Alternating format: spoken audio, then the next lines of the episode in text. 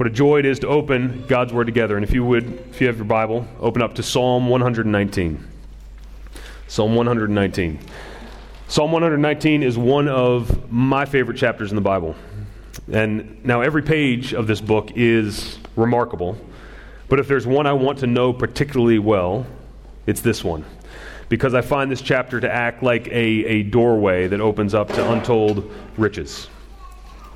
This past November, I preached on the first eight verses of Psalm 119.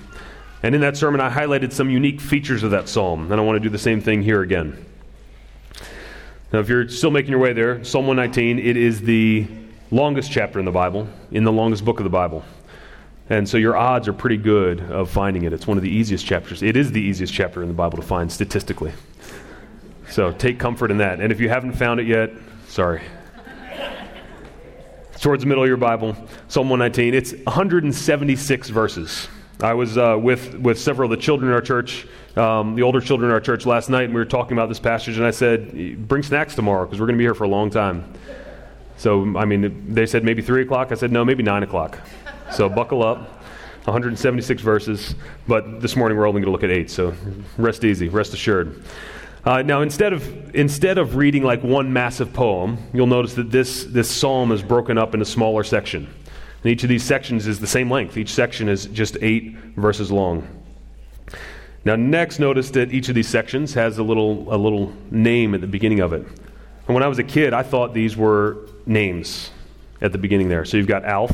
The first section is about Alf. Second section is about Beth. I told the kids last night the third section is about our weird Uncle Gimmel and so on. But they're actually not names. Uh, I later found out, as I grew a little bit older, that these are Hebrew letters. These headings are not just random, they represent this letter of the Hebrew alphabet. And so each of these sections is an acrostic. And Aleph, we're going to just say A, because we don't generally know Hebrew. In that first eight verses, all of the verses start with a word that starts with that letter, A doesn't do that in English. In Hebrew, it does it. You're just going to have to trust me. Same thing with the next one. They're all going to start with bait, with B, and it goes on from there. There are 22 letters in the Hebrew alphabet, and so there are 22 sections in this chapter. But that's not all that's remarkable about this chapter. There is this incredible detail and structure given to this chapter. One of the things that we'll notice as we go through is that there are several synonyms used for God's Word. This, this chapter is all about expressing delight in God's Word.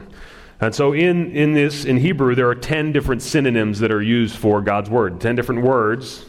Synonym is a word that means the same thing but sounds different. So there are 10 different, 10 different ones. The reason there are 10 different ones, Jewish tradition would say, is that God gave us 10 words. That's the Decalogue, the 10 commandments. God gives us 10 words. So as you go through Psalm 119, you see this delight, this continual delight in the words that God has given us. The 10 words of God, the 10 commandments. Fascinating. Each of these sections, all the way through those 10 words, Jewish tradition would say those 10 words are in every section. So every eight verses, you're going to come across these 10 synonyms. Now, in English, it doesn't quite work that way, but in Hebrew, that's how it works incredible, incredible precision and detail and, and really poetic usage in this chapter. This puts on display God's goodness to us, does it not? We could be sitting here and, and reading uh, a, a math textbook, and we could be going through math facts, and that could be how God presents His truth to us. But God doesn't choose to do that. He delights to give us good things to enjoy, and one of those good things that He gives us to enjoy is, is the use of language and words. And what a joy it is to be able to come across that here. Now, the second reason that, that there's so much beauty in this chapter and, and clever devices used in this chapter is to help us to remember. This, this psalm would have been written so that people remember it. And so when you're going about your day, you can be just going through the alphabet and you know, oh, there's eight verses that start with A, and so I'm going to go through them all. And then I'm going to get to B, and I'll go through those. This chapter was meant to be memorized, meant to be meditated on. Thank God that it's not an accounting textbook. Thank God that God, in His kindness, He doesn't just give us His word, He gives us His words in ways that we can enjoy them. This is not a boring book. This is not an exciting, I mean, this is not a boring book, it's an exciting book. It's a delightful book. And more than that, it's a life giving book. Because in this book, the very God of the universe speaks to us. That's what we're going to look at this morning. Now, some people find this psalm to be a bit odd.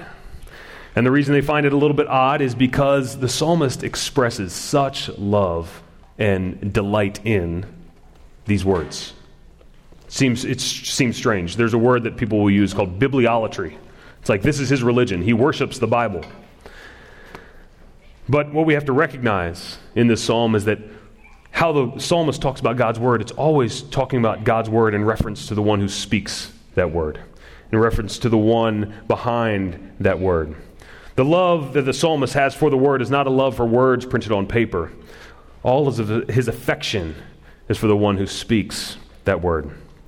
One commentator writes, he says, every reference here to Scripture, without exception, relates it explicitly to its author. The psalmist knows that there's only one place that peace and joy and everything we need to know for this life can be found, and it's contained in this book, spoken by the God over all, who graciously reveals himself to us. Were it not for his speaking, for his revelation, for this word, we cannot know God.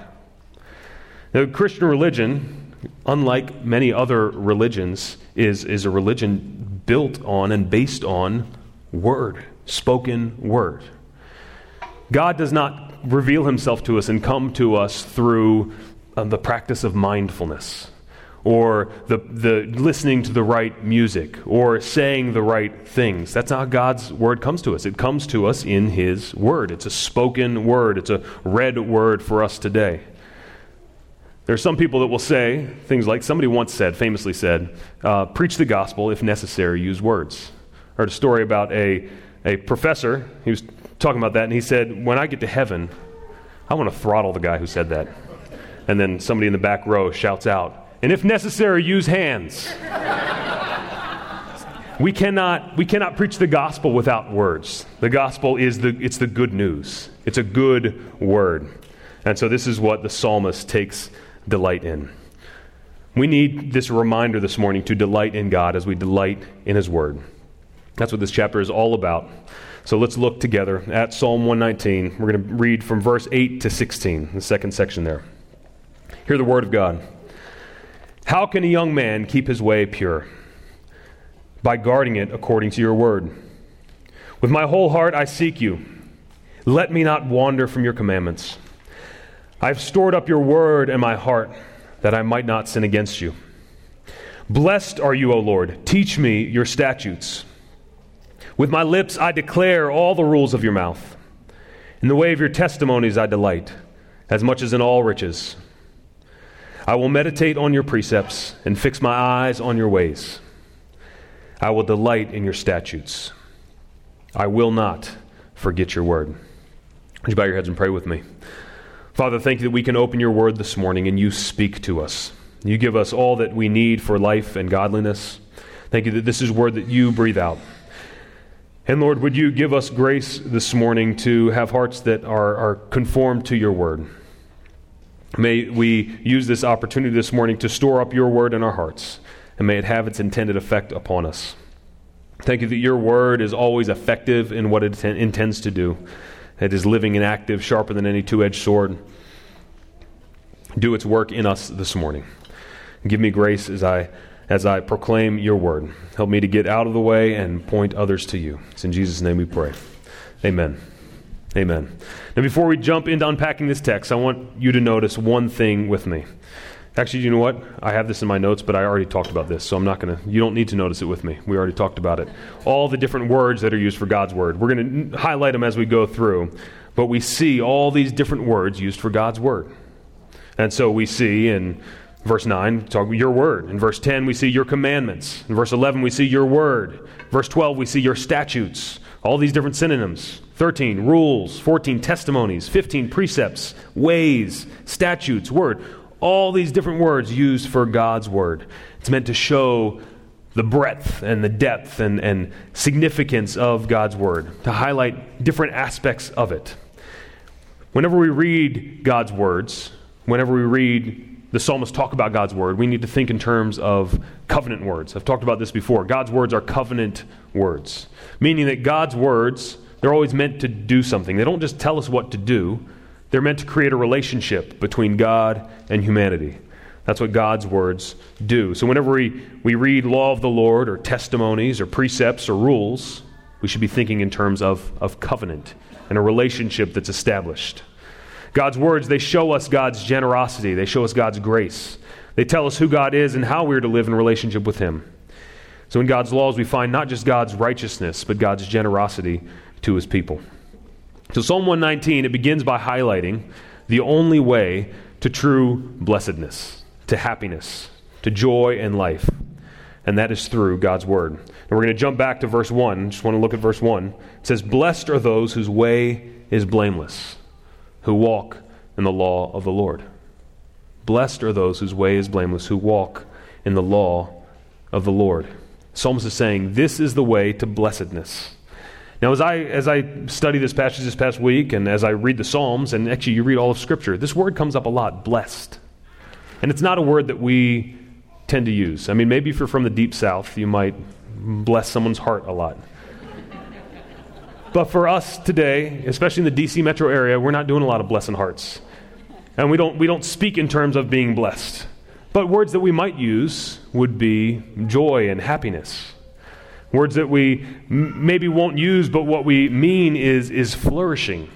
If we want to have the good life, the flourishing life, the blessed life, then this is what we'll do. This is what Jesus talks about on the sermon and the Sermon on the Mount. He says, "Blessed is the one," and he goes through.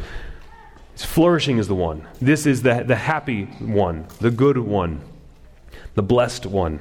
So, blessed is a, is a massively significant word as we go through. So, the, the path to the good life is through the way of the word. That's what Psalm 119, verse 1 says. Psalm 119 is, is really just building upon where the psalmist begins in Psalm 1. There's 150 psalms.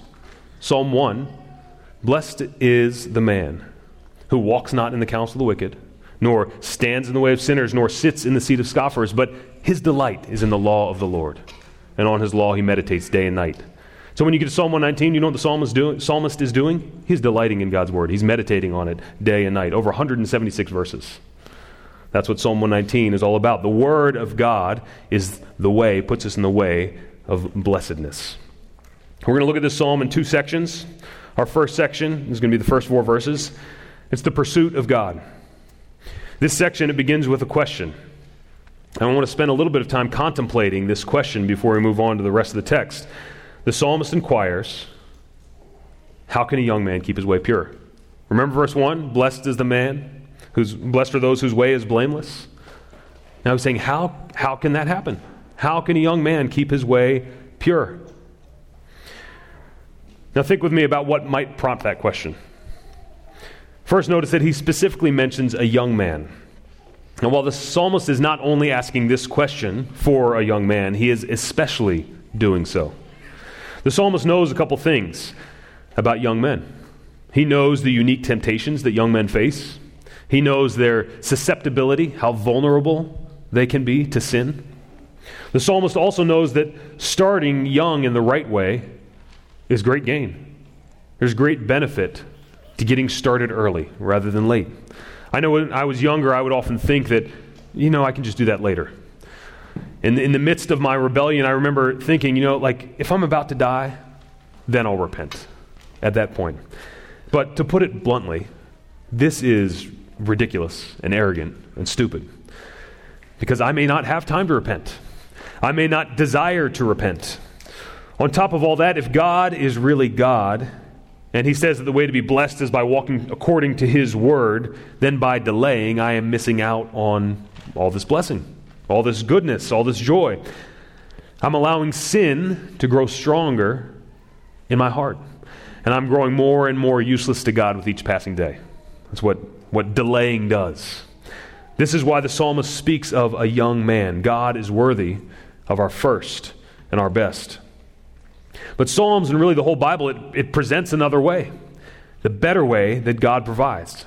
It's all about the blessed way found in walking according to God's word, walking according to righteousness. The author clearly has some concern for walking in this pure way, in a way that is untainted by sin, undefiled by wrongdoing. he understands something of the magnitude of sin, the seriousness of it. He knows that he has a major sin problem. So he cares. How can a young man keep his way pure? There's not a more important question that we can ask ourselves than how can we walk in holiness? Hear the words of David in Psalm 51. He writes, Have mercy on me, O God. According to your steadfast love, according to your abundant mercy, blot out my transgressions. Wash me thoroughly from my iniquity and cleanse me from my sin. For I know my transgressions and my sin is ever before me. The psalmist recognizes his sin and recognizes that it must be cleansed. He looks back on his life, and all is tainted by sin. In verse 5 of that same chapter, chapter 51, he says, Behold, I was brought forth in iniquity. He came into this world wrapped in sin. He looks forward, and all is marked by sin. It's ever before him. There seems to be no end to it. Sin is just all around him. But what is sin? We hear this word and we use it, but what is it? Well, sin is lawlessness, sin is disobedience. But it's not just disobedience, it's a failure to obey God. God's words tell us how we are to live. And sin is living in opposition to those words in what we do, in what we say, and in what we think. Our great danger is that we walk in the way of sin, not in the way of the word. The way of sin is one of constant deception, of nothing but broken promises and false hopes.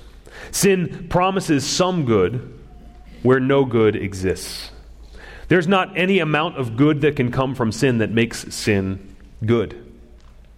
Someone once wrote Sin is so dark that it is incapable of light, so bitter that there is no way to make it sweet, so venomous that there is no way to make it wholesome. There is no good in sin. And, brothers and sisters, what Think of all that we would be spared from if we knew this to be true and believed it to be true day in and day out, that there is no good in sin. Sin constantly holds out that there is good in it, but it's a lie. It's an empty promise. It's a promise that can never be fulfilled.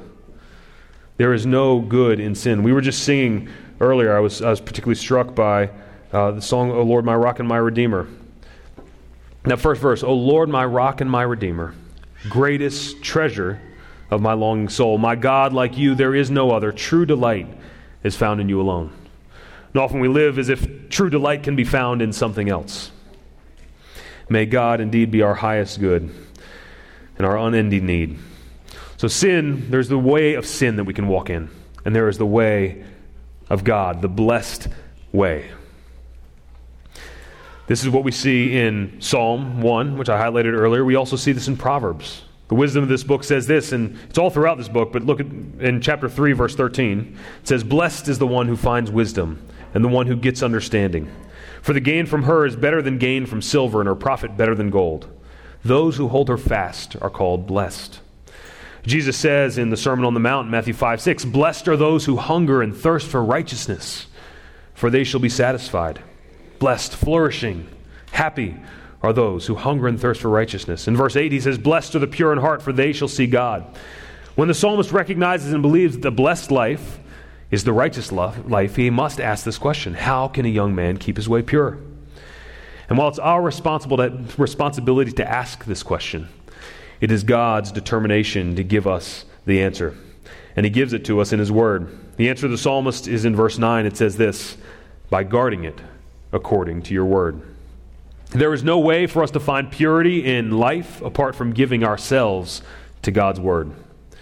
Again, the psalmist recognizes the author behind the Word.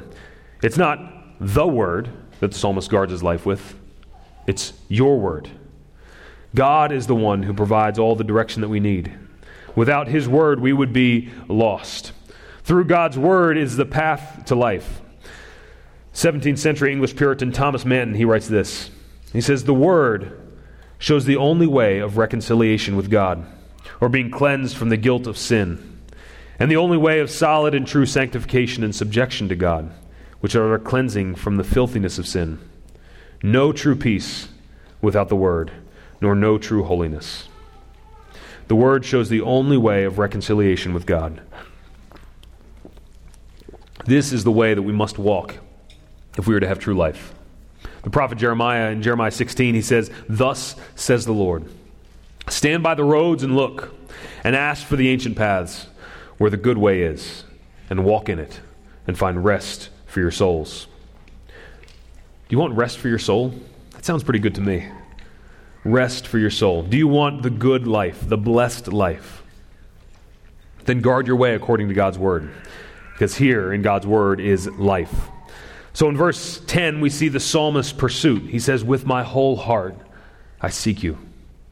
And then he goes right to this plea. He says, Let me not wander from your commandments. With my whole heart I seek you. Let me not wander from your commandments. The psalmist knows, knows two things. He knows that God, who speaks, is worth his every effort. Did you notice that he said, With my whole heart I seek you? We've been talking about God's words. Now he says, With my whole heart I seek you. He doesn't say your word, he says you. His every thought and desire is to be directed towards God. Remember what I was saying earlier about God's words being covenant words. They establish this relationship between God and humanity. The point is never the words, the point is God. In his pursuit of holiness, the psalmist makes God his aim.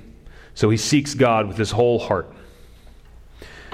I was talking to the kids last night, and I, we were talking about how we seek that which is important to us. And so I asked them, like, if you if you go into your drawer to pull out some socks and you have an odd sock, do you go and seek that other sock? Is that that important? They were all said no. All of them across the board. They were pretty adamant. No, I don't. So sorry, moms. But we seek that which is important to us. I asked them if you lost a hundred dollar bill, would you go and seek that? Yes, yes, we would definitely seek that. We would seek after that with our whole heart, even. I was thinking about it earlier when I, I enjoy cooking at times, sometimes.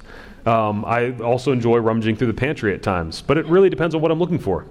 And so if I'm going in there to look for aluminum foil, eh, like m- my whole heart is not in that. I open it up, I don't see any. Hey, babe, I can't find the aluminum foil. And then she comes in and she just grabs it right out. But if I'm looking for like some dark chocolate that I know was in there somewhere, my whole heart might be a little bit more involved in that. And so I, we seek those things which are important to us. How much more is God worth our every effort?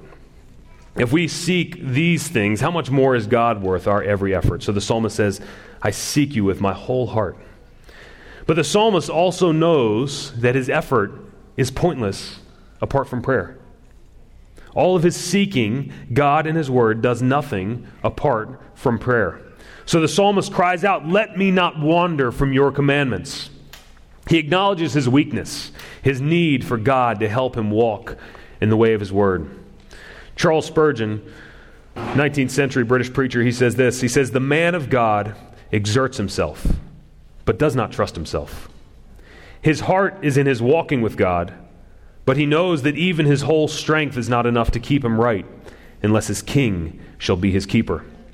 And he who made the command shall make him constant in obeying them. The psalmist knows the words of Robert Robinson from the, sim, the uh, hymn, Come Thou Fount. Prone to wander, Lord, I feel it.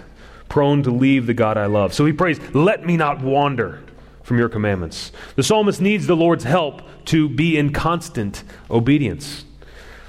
And look what he prays, though. He doesn't pray that you would, you would just keep me from sin. He prays that he would not wander.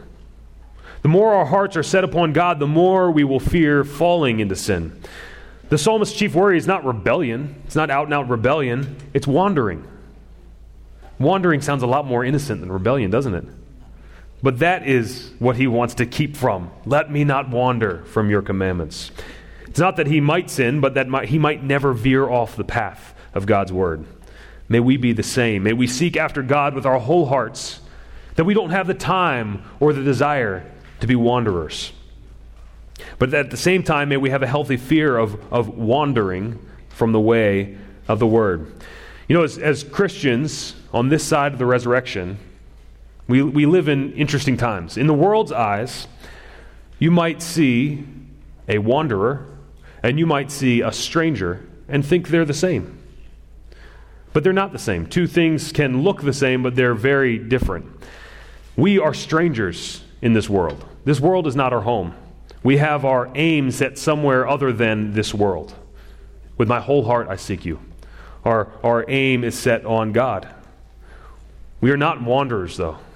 We are not going about aimlessly, strangers, but not wanderers. So the psalmist prays, Let me not wander while he seeks God. Next, in verse 11, he recognized that all that he has done to pursue God in his word. He says this I have stored up your word in my heart that I might not sin against you. In order to seek God with his whole heart, in order to guard his way, in order to not wander, this is what the psalmist does. He makes provision inside of him to help him walk this blessed road. Spurgeon says it like this Here is the best thing, God's word, hidden in the best place, his heart, for the best, purpose, best of purposes, that he might not sin against him. The best thing in the best place for the best purpose. This is the call of Proverbs 3 21 through 23. My son, do not lose sight of these. Keep sound wisdom and discretion, and they will be life for your soul, an adornment for your neck. Then you will walk on your way securely, and your foot will not stumble. So, how did the psalmist store up God's word in his heart? What did this look like? Now, one thing we can often fail to remember is that the world of the Bible, while in many ways was much like our world, in other ways was entirely different, entirely unlike our world. Now, one example of this is literacy. I know when I read the Bible, I just tend to think that everybody was literate. But during the time of the Old Testament, it's doubtful that most people could read. Sure, scribes could probably read, priests could probably read, those in royal officials could probably read, but most could not read. In a, in a room like this, probably none of us could read if we were alive then. And keep in mind, this is also a couple millennia before the printing press even existed. So even if you could read, you probably didn't have access to texts to read. Do you know how the psalmist would store up God's word in his heart? By memorizing it. In fact, just as we talked about with Psalm 119, God's word is structured in such a way as to aid people in remembering it. That's why most of the Old Testament is narrative, it's stories. Stories are a whole lot easier to remember than a list of facts or a well reasoned argument, as we might read in, in Paul's letters in the New Testament. It's also why there's so much poetry. It's why Psalm 119 is structured the way it is. When the psalmist talks about storing up God's word in his heart, he is mostly talking about knowing and delighting what we know as the first five books of the Bible Genesis, Exodus, Leviticus, Numbers, Deuteronomy. This is the, the Torah, the Pentateuch. This is his delight. Are y'all delighting in those books? That's what the psalmist is finding his delight in. That's why he's writing in Psalm 119, verse 97 Oh, how I love your law! It is my meditation all the day. He's talking about these five books. He can meditate all the day. Do you know why? Because he knows it, because he's stored it up in his heart. The psalmist was a part of a tradition that memorized God's word at incredible rates. The purpose of education from 6 to 12 was mostly to memorize these first five books, to memorize all five of these books.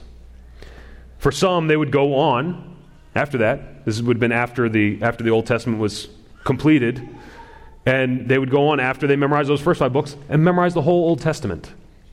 They would try to do that by the age of 16. The whole Old Testament.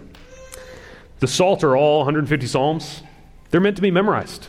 They were meant to be memorized then, they're meant to be memorized today. They teach us how to speak to God. So let me challenge you. I'm not going to challenge you to memorize the, Old, the whole Old Testament or even just the five books of the Bible. I'm going to challenge you to store up God's Word in your heart. There are many, many ways you can do this.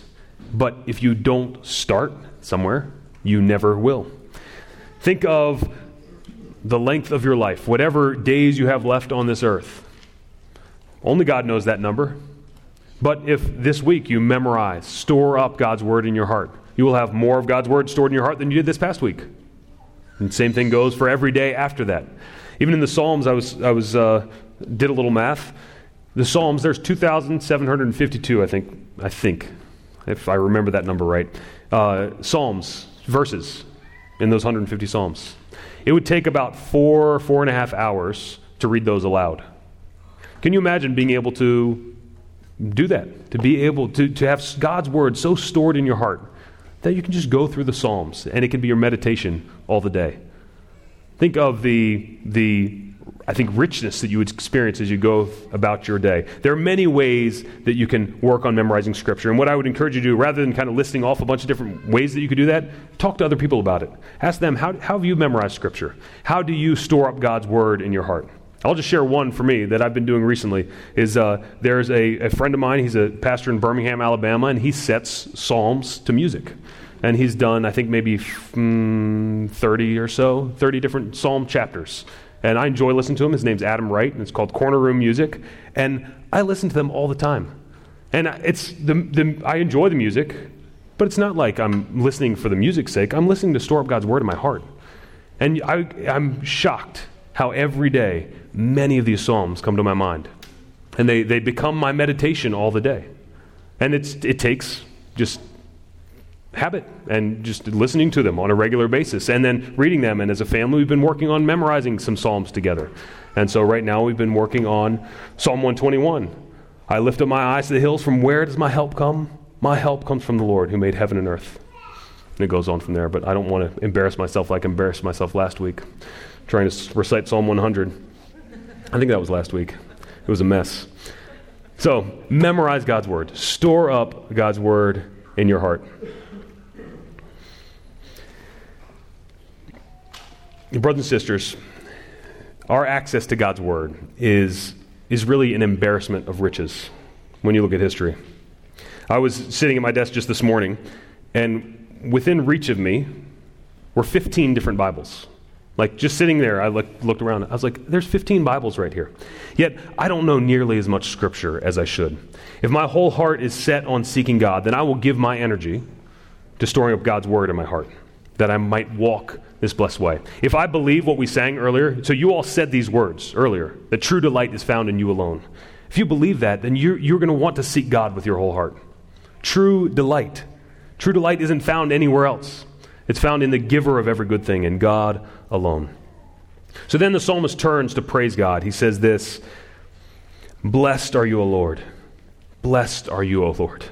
This is who God is. He is the blessed one and the fountain of all blessing. Where there is no good in sin, there is all good in God. He is goodness itself. Goodness is the essence of his being.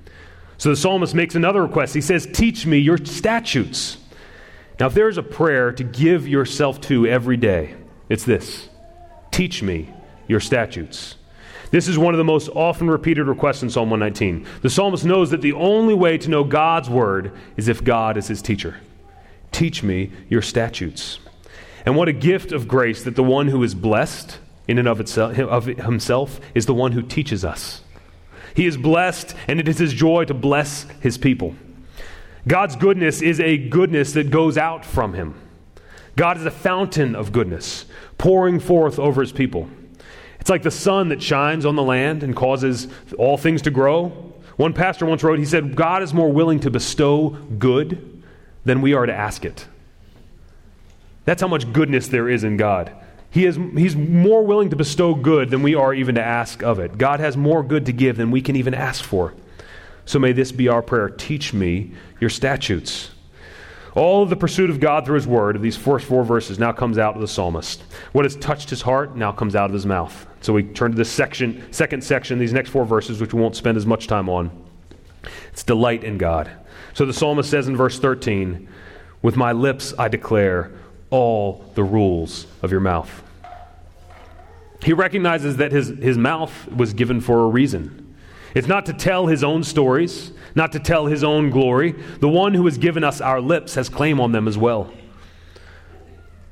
So may his declaration become our declaration. When you have been bought with a price, then you are no longer your own. And as a new creation, you have a new obligation. This is the family business for those who are in Christ to declare the words of God. What words of God do we cl- declare? The psalmist tells us. All of them. We know that all scripture is breathed out by God. So 2 Timothy 3 says, all scripture is profitable for us. So we want to store it up in our hearts so that we can tell it on our lips. This is what the psalmist uses his mouth for to declare God's word to others. And this is what the church should be. This is what we do week in and week out in our weekly worship. We're declaring God's word to one another. This is what our, our conversation should look like throughout the week. The more our minds are filled with God's word, the more we're going to be able to speak God's word to one another. I've said it before, I've heard somebody say it. We want to be people who bleed bibline. Like you, you prick us and the Bible comes out. God's words come out of us. So the psalmist uses his mouth to, to declare God's words, to declare his delight in them. Look at verse 14. It says, In the way of your testimonies I delight, as much as in all riches. Have you ever noticed that we tend to talk about the things that we love? When I'm in a context with people that I don't know, this is normally my aim. This is what I try to do. I want them to talk about things that they love. It could be their family, it could be their job, it could be a hobby, it could be a place. I just want to hear about what they delight in. It's a lot more fun to talk about some, but talk with someone who delights in something than someone who doesn't. For the Christian, our delight should be the way of God's testimonies. This is to delight in the way that God works. The way of God's testimonies, it highlights how, how God delivers, how God saves. God's testimonies, they express his commitment to his word, his faithfulness to his promises, his love for his people. And our primary delight should be the gospel. Primary among the word that we are to declare is the saving activity of God, the gospel. We should be gospel proclaiming addicts. This is, this is what we do. We sometimes sing a hymn that says, I will not boast in anything. No gifts, no power, no wisdom, but I will boast in Jesus Christ, his death, and his resurrection. May that be our declaration as well. May we boast in Jesus Christ. May he be our delight. The reason we boast in Jesus Christ is because the word that Psalm 119 talks about one day, about 2,000 years ago, became flesh. The word became flesh and dwelt among us. And he lived a life that we couldn't live. He died the death that we deserve to die. And we can find life in him. He rose and defeated the power of sin and death, and he is now reigning on high. This is Jesus, the Word made flesh. This should be our delight. Look at how much the psalmist delights in God's testimonies. It says in verse 14, In the way of your testimonies I delight as much as in all riches. Jesus speaks of the kingdom of heaven the same way. He says in Matthew 13, The kingdom of heaven is like a treasure hidden in a field, which a man found and covered up. Then in his joy he goes and sells all that he has and buys that field. Jesus goes on, he says, Again, the kingdom of heaven is like a merchant in search of fine pearls, who on finding one pearl of great value went and sold all that he had and bought it. So valuable is the way of the word that it is to be valued and delighted in like all riches. So, brothers and sisters, take stock of your delight in God's word. Do you love to speak of it? Does it fill your mind and your heart? Do you find yourself speaking God's word to others? Do you enjoy God's word? When we delight in God's word, we give evidence where our hearts are. The psalmist, he then continues to express the effect that the word has on his actions as he continues to delight in it. He says this in verse 15 I will meditate on your precepts and fix my eyes on your ways. When you truly delight in something, you want to go back to it again and again. Think about any significant purchase you've made. Maybe it was your first car, or maybe it was an engagement ring, or maybe it was a house, or whatever that thing was. I'm sure you took great delight in it. You wanted to go back to it again and again. I remember when I got my first truck and I just wanted to be in it. Was like I just wanted to drive somewhere or go sit in it. Like my, I walked inside. My mom, where were you, Devon? Oh, I was just sitting in my truck. but I delighted in it, and so I, I wanted to fix my eyes on it. If we delight in earthly possessions like this, how much more should we fix our eyes on God and meditate on the ways of God? So the psalmist it continues with this resolve I will delight in your statutes, I will not forget your word. When we truly treasure something, we're not going to forget it. When we make something our delight, we're not going to forget to talk about it. I don't forget my wife's name because I love her, I treasure her. I don't forget my kids' names because I love, well, actually, sometimes I do. Maybe I don't love them. There are too many of them. There aren't too many. Grateful for everyone. But we, do, we, we don't forget those things that we love, those things that we treasure. May this be the case for us as we delight in God's Word. Now, as we've worked our way through this text, one thing should become strikingly clear. This psalm is not mostly about information, it's about formation. Not information, but formation. The psalmist's concern is not storing up knowledge and memorizing facts. The psalmist's chief concern is about a changed heart and life. It's about walking as the blessed man who walks in the way of the word. This psalm is about the habits that are necessary to change your heart. We talked some about memorization, but what are some ways that we can, we can put ourselves in the way of the Word? What are some ways that we can put ourselves on this path? Let me just mention a few. One would be prayer. Prayer. This, this psalm, other than the first three verses, is just a long prayer 173 verses, the psalmist praying. And we see some specific requests that he makes just in these eight verses that we read. He says, Let me not wander from your commandments. He says, Teach me your statutes. We can pray God's word to God. We should pray God's word to God. This is a way that we can store up God's word in our heart. This is a habit that we can we can develop, that we can cultivate that that is about formation, that changes our hearts. It teaches us how to think about God, teaches us how to think about our circumstances. In the Psalms, we we come across every emotion that we could experience. There is there's agony, there is joy, and there is everything in between. So when we pray the Psalms in particular, we are, we are teaching ourselves how to think about God, how to think about our circumstances, how to go through life. So we can pray. Another thing we can do is we can, we can speak God's word. Talked about this a little bit, but with, with my lips I declare all the rules of your mouth. This is why we have small groups in our church. This is, this is the reason, primary reason, that we might speak God's word to one another. That's what we're to be about as a church. We're, we're a church of disciples growing as disciples, helping others grow as disciples, and making new disciples. And the way that we do that is speaking God's word to one another. So as you gather together in your small group, or you get dinner with somebody, or you bump into somebody throughout the week, speak God's word to one another. Speak of, of the ways that God has worked in your life. Speak of the things that you have seen Him do. Speak of the things that have been encouraging you. We can speak God's word to one another. Another thing that we can do is meditate. I will meditate on your pre- precepts. Now, we live in a, a world of yoga and mindfulness and Eastern meditation. And so when we, it's kind of weird when we hear the word meditate.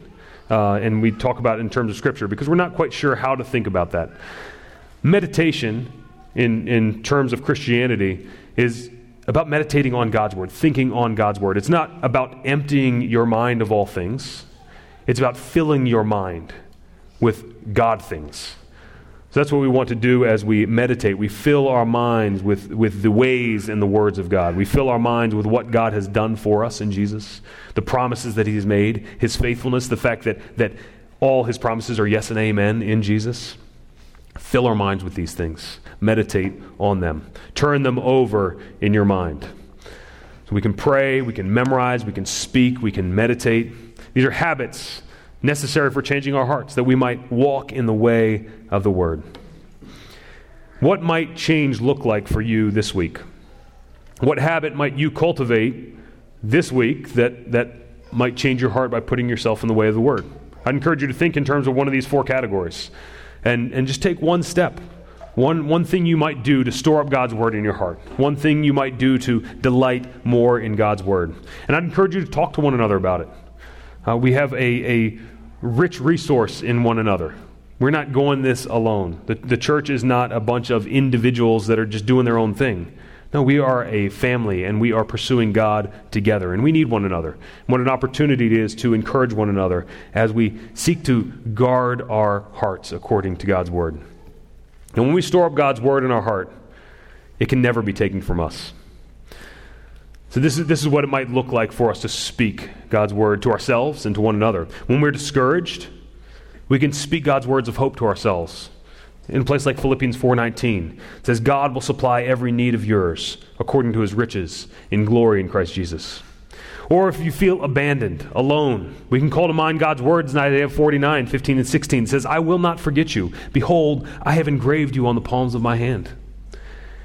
We're tempted, we can consider 1 Corinthians 10.13 God is faithful, and he will not let you be tempted beyond your ability, but with the temptation, he will also provide the way of escape that you might be able to endure it.